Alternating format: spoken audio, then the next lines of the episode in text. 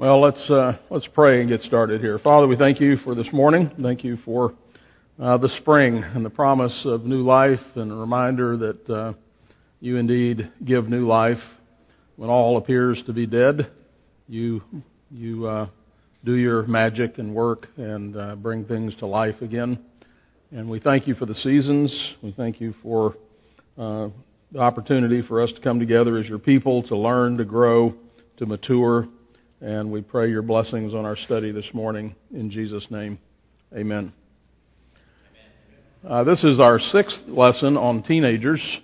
And uh, we're going to take a break here uh, starting after this Sunday. Uh, Roy's going to teach for a few weeks starting next Sunday. And then I'll come back, Lord willing, when he's finished and pick up with a a few more lessons, a few more things that I'd like us to cover on this subject. But uh, we have talked about several goals that Ted Tripp, uh, excuse me, Paul Tripp, Paul David Tripp, in his book Age of Opportunity, has set before us, and today we're going to be looking at the fifth one. The first four were that as we raise our teenagers and prepare them for life, we want to focus on the spiritual struggle Number two, develop a heart of conviction and wisdom. Uh, number three, understanding and inter- teaching them to understand and interact redemptively with the culture. And number four, last week we looked at developing a heart, a heart for God in your teenager. And today we want to talk about preparing teenagers to leave home. Uh, I want to begin by reading a poem that I've always liked. Uh, it's by Garrison Keillor. It's called Mother's Poem. It says, uh, Some mornings I get up at five with four to mother, one to wife. I find the hours from light to dark are not enough to matriarch, with goals for matriarchy high among the apples of my eye. This little girl with golden braid expects her toast a certain shade. Her scrambled eggs must meet the test of excellence and gently rest upon the toast and not beside. The little boy wants his eggs fried, yet not be greasy on his lips, accompanied by bacon strips fried till they resemble bark. The older boy takes his toast dark. And if his golden eggs should not be poached and served up steaming hot, two slightly liquid yellow bumps of yolk in solid white, he slumps down in his chair and has a mood. The oldest girl eats rabbit food. Berries, nuts, sunflower seeds, leaves and stems, and as she feeds, she is displeased. It's all my fault. I bought her seeds containing salt. And worse, some juice containing sugar. She glares as if I were a crook, or worse, a mother short of sense and guilty of child negligence. Negligence in the name of love is just what we should have more of. Don't mother birds, don't mother birds after some weeks of looking at those upturned beaks, deliberately the food delay, hoping to hear their goslings say, What are these feathered floppy things attached to us? You think they're wings? This helpful, trusty, friendly Frau is starting her neglect right now. The clothes you counted on to leap up while you were fast asleep and wash themselves for you to wear have let you down. They just sat there.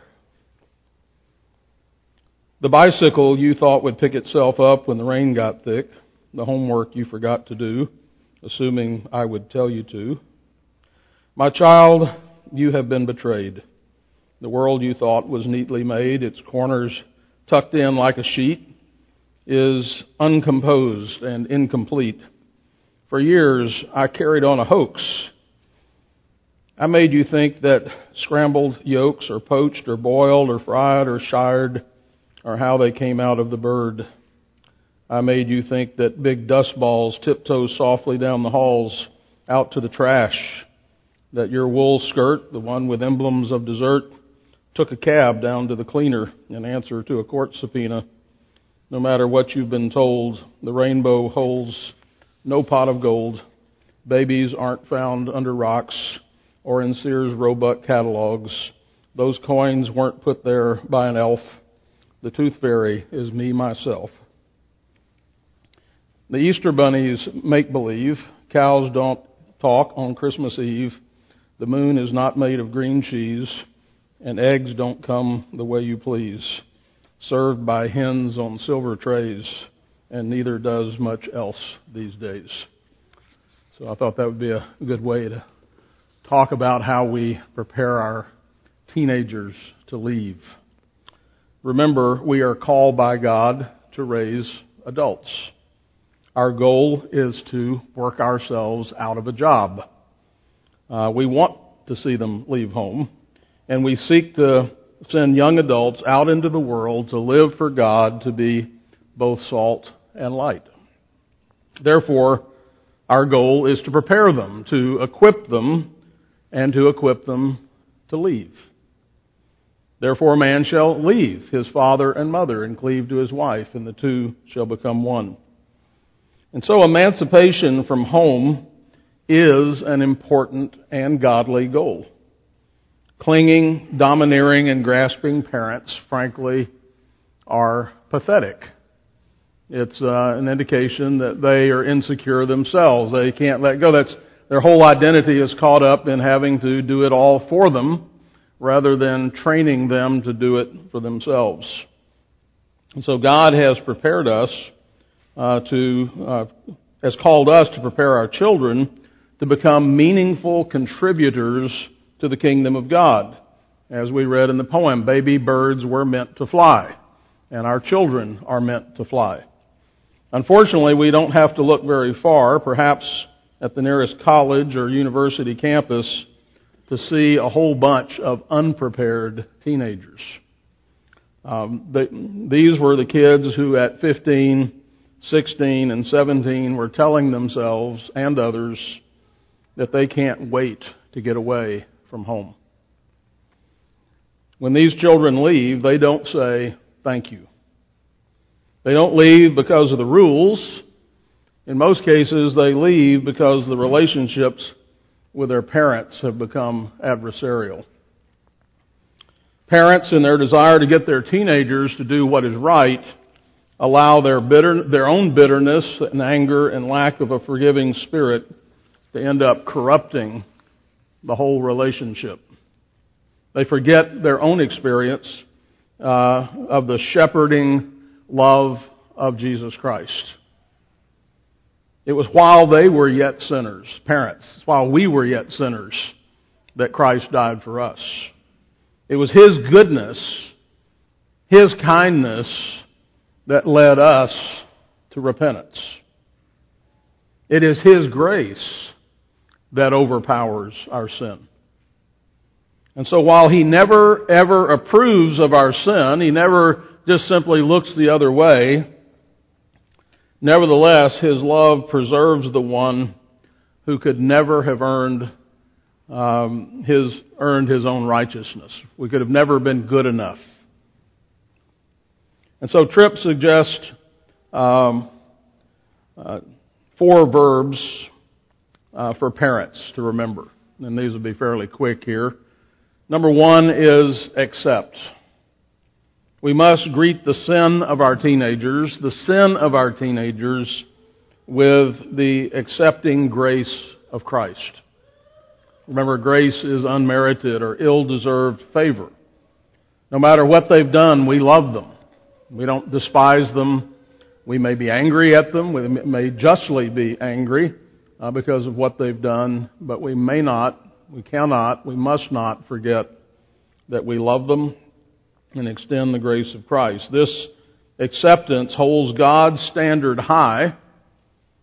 That's part of the love too. We don't lower the standard, keep the standard high, but in the context of the hope that is found in the cross of Christ. So no matter what's happened, the redemption is what we're after. It's what we do next that matters most. The second word he gives is incarnate. Christ was called to do what? He, he became a man in order to reveal the Father to us, to reveal God to us. And we are called to reveal Christ to our children. We are His representatives. We are part of the body of Christ. We reveal His love and His patience and His gentleness and His kindness and His forgiveness. And we respond. Uh, he, he did that for us, and we respond then to our children in the same way in order to show them what's been shown to us. Third, the third word is identify. Hebrews 2:11 For both he who sanctifies and those who are being sanctified are all of one, for which reason he is not ashamed to call them brethren. Jesus was not ashamed to be one of us, to become a man, to walk among us, to rub elbows with us, to get down with us. He condescended to become one of us. Jesus went through the harsh realities and the temptations that we do. If Christ can identify with us, how much more should we be able and work to identify with our teen- teenagers, to be sympathetic, put ourselves in their shoes, to try to see the world. Even though we have been teenagers ourselves, sometimes we, I think, w- certainly that's a fact. We were, we were 15 or 16 or 17. But we do forget we do forget what that was like, or we trivialize it because you know you think about how you know if you were a teenager, you can see this. If you look at a, a three-year-old who's having a, a meltdown because their toy just broke, or their balloon got out of their hands and floated up into the air, and it's easy for us to look at that and say, "Oh, it's no big deal," but it's a big deal to them. And now they may need some correction if they're throwing a fit. They may need a spanking. They may need some correction and instruction and help to understand. We can get another balloon or uh, to provide some opportunity to help them see this in a better way so that as they grow older, they too come to see that it wasn't that big a deal. But it was a big deal to them then. And likewise, when we're dealing with our teenagers, things that are not a big deal to us are a big deal to them. And us just telling them it's no big deal, get over it, is not sufficient we have to have some. Aren't you glad Jesus doesn't say that to us? Just, just get over it. Stop your whining. Stop your complaining. No, he says, come to me with your request. In fact, he knows what we think before, and what we need before we ask it or even think it. He is so in tune with us that he's already ahead of us. And then the fourth verb he, he suggests is the word enter. Christ entered our world and we must enter the world of our teenagers. Again, you were once that age, but have forgotten. Therefore, we must spend a lot of time asking good questions and actually listening. How many times do parents say to children, teenagers, listen to me? You're not listening to me. Well, are you listening to them? It takes both. If they say you don't understand, then ask them to explain what needs to be explained so that you will understand. Parents who have done these things will not have teenagers who are trying to get out of the home as soon as they can. So, what does maturity look like? Maturity is a lifelong goal. God is at work bringing all of us to maturity. Sometimes Bible use the word perfection. That would be ultimate maturity, right? To be perfect, to be complete, to be full grown. So that's where we're headed, to be perfect. And so God is at work, and we're told in Philippians 1 6, He that began a good work in us will complete it until the day of Jesus Christ. Your teenager will not leave your home as a finished product. That's important to remember. No, they're not there yet. They still have a ways to go. But they're going to leave before they arrive. Yes, sir. About what? I'm sorry, I, am having a. hard. Oh, listening. Sure. Thanks. Thanks for letting me illustrate that. Hearing and listening are not the same thing. yes. Uh, and, and actually, we did just illustrate that. Hearing and listening are not the same thing. Sometimes what we're doing is we're hearing, but we aren't listening. We're not paying attention. we're, we're so anxious to get our point across that we're unwilling to even consider the perspective or point of view of someone else. One, one good way to know if you're listening is to say back what the other person has said. Are you saying this? And so you put it in slightly different words or you paraphrase. Are you saying that uh, you're feeling um, uh, like your friends are not going to like you if you're not able to go with them and do this, or is that what you're afraid of? Uh, you can. I'm, there's all kinds of ways. Again, you get, and then they say, "No, no, that's not what I'm saying." And then they they may say, "This is what I'm." So you want to engage and create this conversation that means that you're not just anxious to uh, get your pointer finger out and tell them what you want to tell them, but you're actually willing to enter in. Now, again, they may tell you something that you think that's ridiculous or that's uh, immature. That's, uh, but again, not just crushing people, not just putting them down, but either helping them see. Now, I will say this: as you're dealing with teenagers, particularly as they're learning this process, there will be times when you have listened and you do understand, and you still say no. Well, why? You know, and then you say what? You can always go back at times when you need to and say, because I said so. That's what God does, right? He doesn't, God doesn't explain everything to us. He explains a lot to us, though. But any other ideas, you know, welcome any other uh, input there on this subject, because I do think listening is very critical here. We have a tendency to not do that. Yeah, Nathan? That's right. One of the things that's critical is we, I think I mentioned this, it may have been one of the groups that we were in recently, but you've heard me say we have something to learn from everyone, but we tend to think, okay, young people, you have a lot to learn from older people because they've lived longer, they're wiser, they know more, so you should be asking questions and listening. And then I, I might tend to think, well, yeah, I don't need to listen to a 15 year old because I was 15 once. I know what a 15 year old thinks. But you know what? As I said earlier, I'm, I've forgotten what a 15 year old thinks. I'm, it's been a long time since I was 15. And I wasn't a 15 year old in the year 2018. And I wasn't a 15 year old in this culture. I have some things to learn from 15 year olds if I'll listen and not assume. So I think that's a, a really powerful and important point. Um, so your teenager will not leave home as a finished product.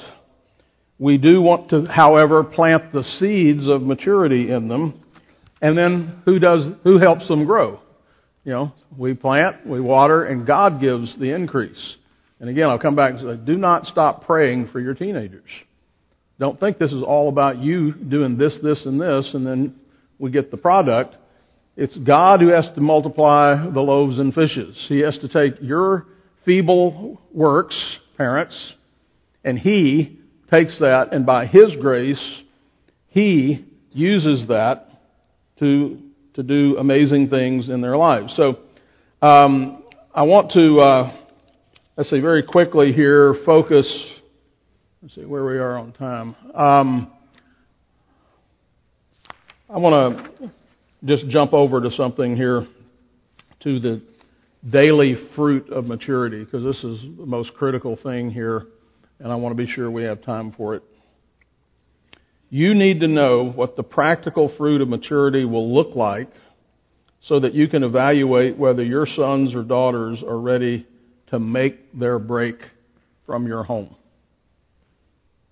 Remember, maturity is primarily your responsibility. It's your job to teach it. It's your job to model it. But two things prevent it. First, overzealous parents who will not allow their children and teens to assume responsibility and make mistakes. They are the micromanagers. They, or else they want to do everything for their children. Stop it. You're not helping your children. That's a, remember we talked about the idols of control and the idols of success. Second, and this is very important, immature parents The second problem is immature parents who are stuck in their own childhood. Especially fathers, but some mothers who are still 15 in many respects. Your teen's maturity cannot rise above yours. Remember, your children are a product of your training. So, as I go through these and we talk about evaluating whether your teens are ready to leave home, maybe you ought to ask, am I ready to leave home? Maybe I need to back up. Maybe I need to uh, revisit some of these very things that I want to see in my teenager. So, first, again, these are from Tripp, uh, Daily Fruit of Maturity. Teenagers, if you want to be treated like adults, then these are the qualities that you need to demonstrate. So pay attention. Number one, acceptance of personal responsibility. A maturing teenager will be, begin to step away from the idea that life is supposed to be fun and enjoyable all the time. Please entertain me so I won't be bored attitude. Um, you've heard me say, boys work to play, men find pleasure in their work. And your sons and daughters, if they're maturing, will begin to find satisfaction in their God ordained responsibilities. We might say they would take pride in their work. In a good, using pride in a good sense there. They would care about it. They'd want to do a good job. They'd want to finish a job. And it would matter to them, not just because you're not on their case, but because now it's become something that gives them pleasure in and of itself, doing a good job. Common excuses of the immature. And again, this is unfortunately not limited to teenagers. Oh, I'm sorry, I forgot. In the Bible, frequently forgetting is a sin. Thou shalt remember the Sabbath. Thou shalt remember that thou was a bondsman in the land of Egypt and the Lord thy God redeemed thee. It's a sin to forget that. And it's not that there aren't times of legitimate forgetting, but not, there's not near as much forgetting as there is the, the excuse of forgetting. The willing forgetting. Part of your job is to remember. And, and so when you forget, that is an excuse. Oh, I thought I already did that. Most of the time, that's a lie. Um, I didn't know I was supposed to. I guess I misunderstood what you said. Anybody ever hear those? Anybody ever say those? That's more important. Maturity begins to develop a reputation for being trustworthy and dependable outside the home. What do the teachers say? What do friends say? What do neighbors say about your teens? You can count on him. He was a pleasure to work with. He worked hard. She, she, uh, she, she went above and beyond what I expected. There should be several areas of growing acceptance of personal responsibility. At some point, they need to certainly be internalizing their Christian faith and maintaining uh, or excuse me, uh, responsibility for their relationship with God and taking responsibility for maintaining healthy, productive, and God glorifying relationships with other people in their lives. This would include their own parents. Uh, certainly their siblings, friends, neighbors, teachers, and authority figures outside the home. You say, well, I got a teenager and he's having problems with a teacher. And so, are you handling that for them? Are you teaching them how to go sit down and have a, an adult conversation with that teacher and solve that problem? Um, you shouldn't have to intervene in all these. You know, when they're little kids, what do you do? When brother and sister have a conflict, all right, come here. Give the toy back. Say you're sorry. Okay, no, say you're sorry. Look them in the eye. Okay, and you have to you have to direct them. And you should do that. You're you're training them what to do, but at some point they need to be doing that all by themselves. If you're still doing that for them when they're teenagers, uh, stop. Tell them what you can certainly say. Here, here's what if I were you and I was having that problem with my teacher or with my friend or with my mom. Uh, here's what you ought to do. Why don't you go to your mom and say, "Mom, I love you, but um, what happened yesterday? Could we sit down and talk about that?" You don't, it doesn't always have to be mom doing that or dad doing that. You can do that. Your teens, that's a sign of maturity. That's a sign that someone's growing up is they take responsibility for relationships. They must be growing, uh, excuse me, there must be, they must be growing in a responsible attitude also toward work and productivity. Work is not just an evil interruption to our pleasures. Hard work produces its own pleasure.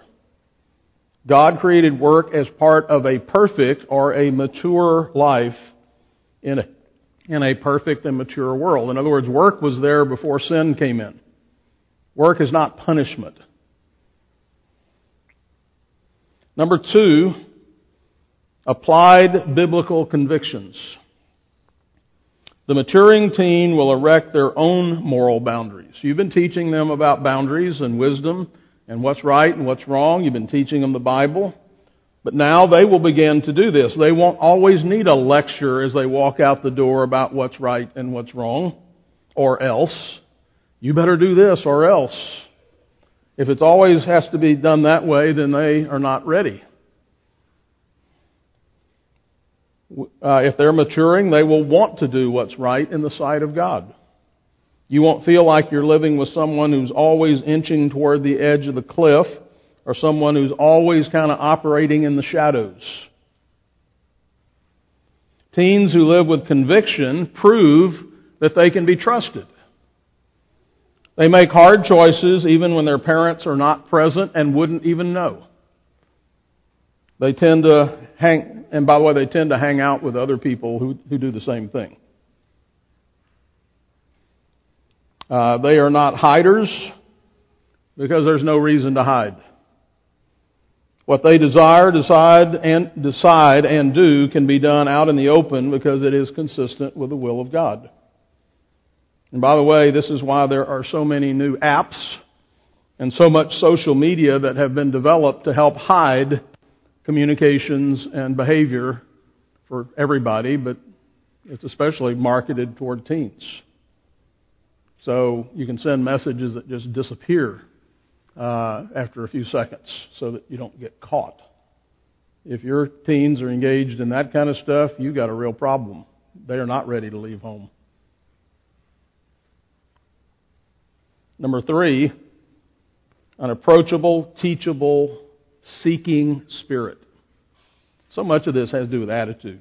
Um, they're not going to be perfect in all this. That's not what I'm saying. But you ought to see signs of this. You ought to see reasons to think we're moving in the right direction. Teens who are getting ready to leave home will recognize what's before them and will want help and preparation to get ready for that. They won't be intolerant of conversations about what they're doing. Uh, they won't get defensive when their choices are questioned. They won't distance you with non answers or be impatient and argumentative. And they won't turn friendly discussions into unfriendly debates as soon as the subject touches on their behavior and choices.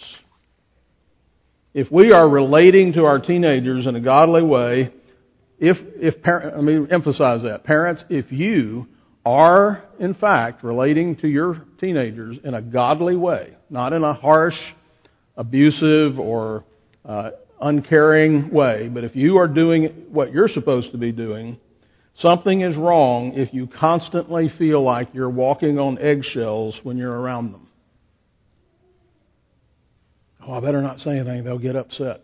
So you end up not saying anything because you sure don't want them upset, right? There's something wrong. Mature people are approachable. They will not only be approachable, they'll actually seek out your advice and wisdom. When's the last time your teenager came to you and said, Mom or Dad, I need some advice. I need some of your wisdom. Can't decide what to do. I've got a dilemma. I need some help. There would be a great sign. Because now when they're off at college, now when they have moved out and they're living on their own, and they run into a problem, guess what they're going to do? They're going to probably pick up the phone, or they're going to go see somebody, and they're going to get some counsel and some advice, and not just wing it. That's a sign of maturity. There's wisdom in a multitude of counselors. Number four, accurate self assessment. Maturing teens have an increasingly accurate view of themselves. They'll have a sense of their strengths and weaknesses that will guide their choices in relationships and responsibilities. Do they seek out mature or immature friends? Who do they want to hang out with? Um, you know, when I see, uh, look, I, I want to encourage, like in church and everywhere else, that we should be interacting with people of all ages. But you know, if you see, uh, uh, let's say, an 18 year old who likes to spend all his time with 14 year olds, there's something wrong. Not that they shouldn't be sometime interacting, but or if they just hang out with, you know, I think the the, the biggest sign of this, and I see this in, in guys more than I do girls most often, is they just want to be silly all the time. They want to cut up all the time. It's always a joke. It's always it's always a game. There's never or rarely a serious interaction, a serious conversation. It's always about just having a blast. They'll have a growing sense of where they are susceptible to temptation if they're maturing. They won't overreact when you point out a weakness that needs attention because they, they've already recognized their weakness and their need for help. Notice humility is a part of this, teachableness. They're not looking, uh, we're not looking for teens who are perfect that is totally mature, who do everything right all the time. We're looking for teens who are mature enough to realize that they're not finished yet, that they haven't arrived, and that they don't know it all. Since they have an accurate view of themselves, they're able to receive the help that you're there to offer. Number five, uh, this is there, there are five of these. The fifth one is proper perspective on things. It's naive to think that our teenagers can breathe the air of this materialistic culture without taking in some of its values. That's true for all of us. Uh, we should look for signs in our teens of inordinate preoccupation with material things. Do they express a, I got to have that attitude frequently? Do they have a short contentment span? Uh, do they uh, tend to evaluate people by how they look or their clothes and so forth. Maturing teenagers will be thankful. Boy, there's a, a critical word. That's a good sign of maturity. Gratitude, thankfulness for the things they have, but will also be learning that life doesn't consist in the abundance of their possessions. So there's a few guidelines, a few things to look for, a few things to work on those are all good things to have conversations about too. It's not just sitting sitting back and looking at a distance and giving a grade. But if, if somebody's falling short here, that means you, parents, have some work to do. Some interaction, some conversations. Uh, again, not just lectures.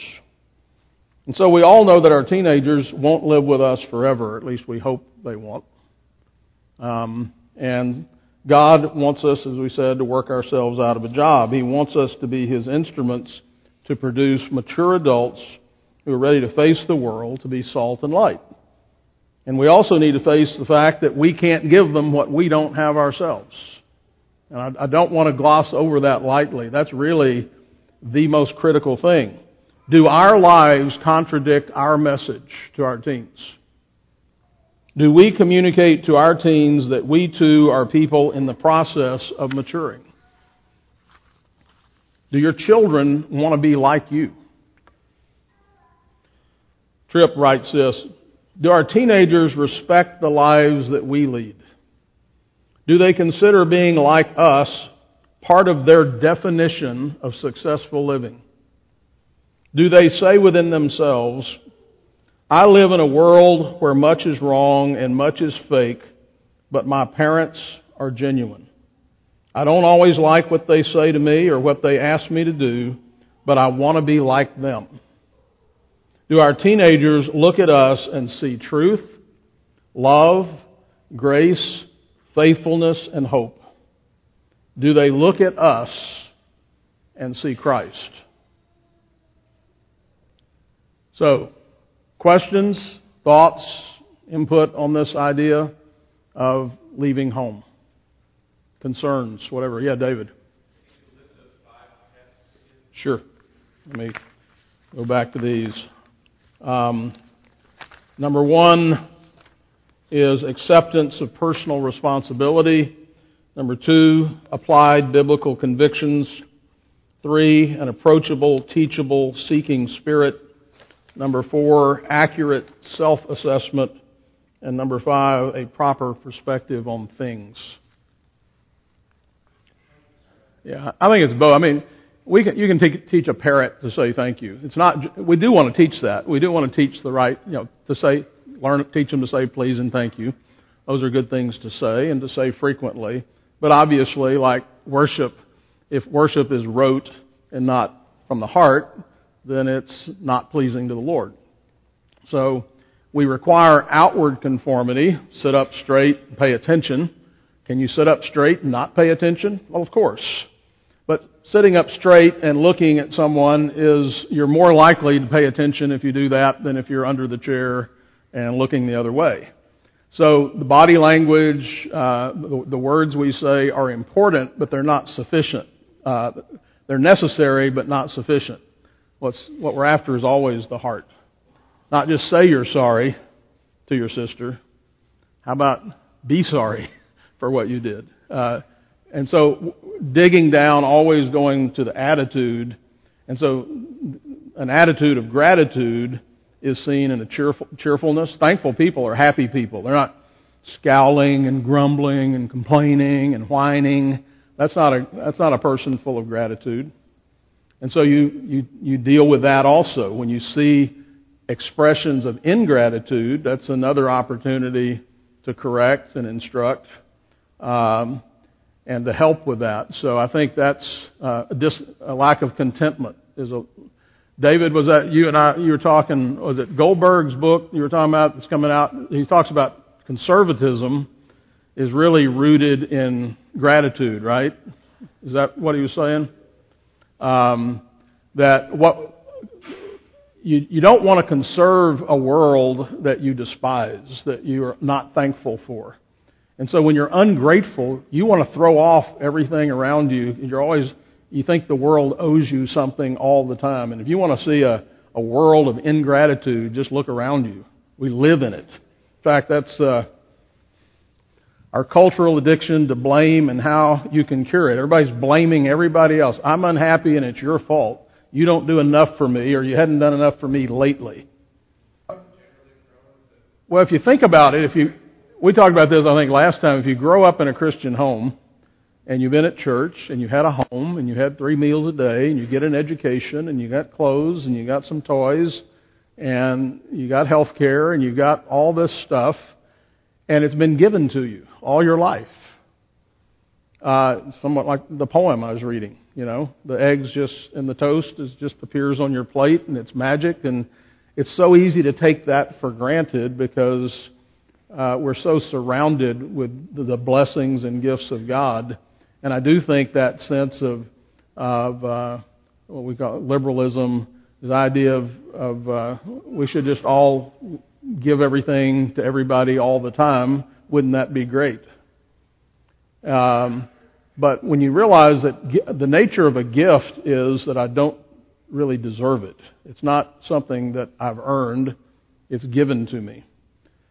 And that creates a spirit of gratitude. So I do think as we get older, there's a tendency to realize that, that mom and dad, that those clothes and that house and all those things they gave, what, what I didn't see when I was a kid was how hard they worked and how exhausted they were when they went to bed at night and how much they worried and prayed and cried and, and uh, did it over and over and over and over again.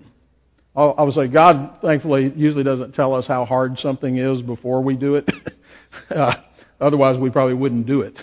But most of the hard things we do turn out to be great blessings. But certainly having and raising kids is one of the hardest things anyone will ever do. Uh, but kids don't see that. So I agree with that. I think there is a tendency as we move along. But that's again part of our job is to help them see that. And by the way, that's also why you tell them no. Uh, not just to be mean, uh, but to teach them you don't get everything you want all the time when you want it or the way you want it. Sometimes doing without is a blessing. Yes, sir. I think we just say one, one barometer here grateful people are happy, ungrateful people are not. And, and they're not happy because of external things, it's the attitude. And attitude, I think that's when Paul talks about learning contentment. It's something has to, you have to work at and learn. You have to talk to yourself. You have to be told. Don't forget to be thankful. That's why we you know, pray over our food. Uh, it's not, and it, that can become rote too. But why are we praying over it? Because it's a gift, and we're not just beasts. We're not just eating at a trough. Uh, it's a recognition that uh, I think Capon writes about this. The food that we have, the, the beauty of it, the taste of it, the smells of it, uh, the textures of it, is just surely God's goodness. He could have just given us Purina human chow, you know, in pellet form. Hay, you know. If all, if all it was about was nutrition, he could have done it that way, but he didn't. He, he just lavishes us with goodness just because he wants to. And when we stop seeing that, we become ungrateful and we become animals instead of image bearers of God. Let's pray. Father, thank you again for your word. Thank you for our families, our children, for the parents who are laboring so hard day and night. Bless them, encourage them, help them, strengthen them, grant them your wisdom. And we pray for our children and our teenagers that you would be at work in them, in their hearts and their lives to cause them to love you and to, uh, to grow up and be great uh, servants in your kingdom. We pray in Jesus' name. Amen.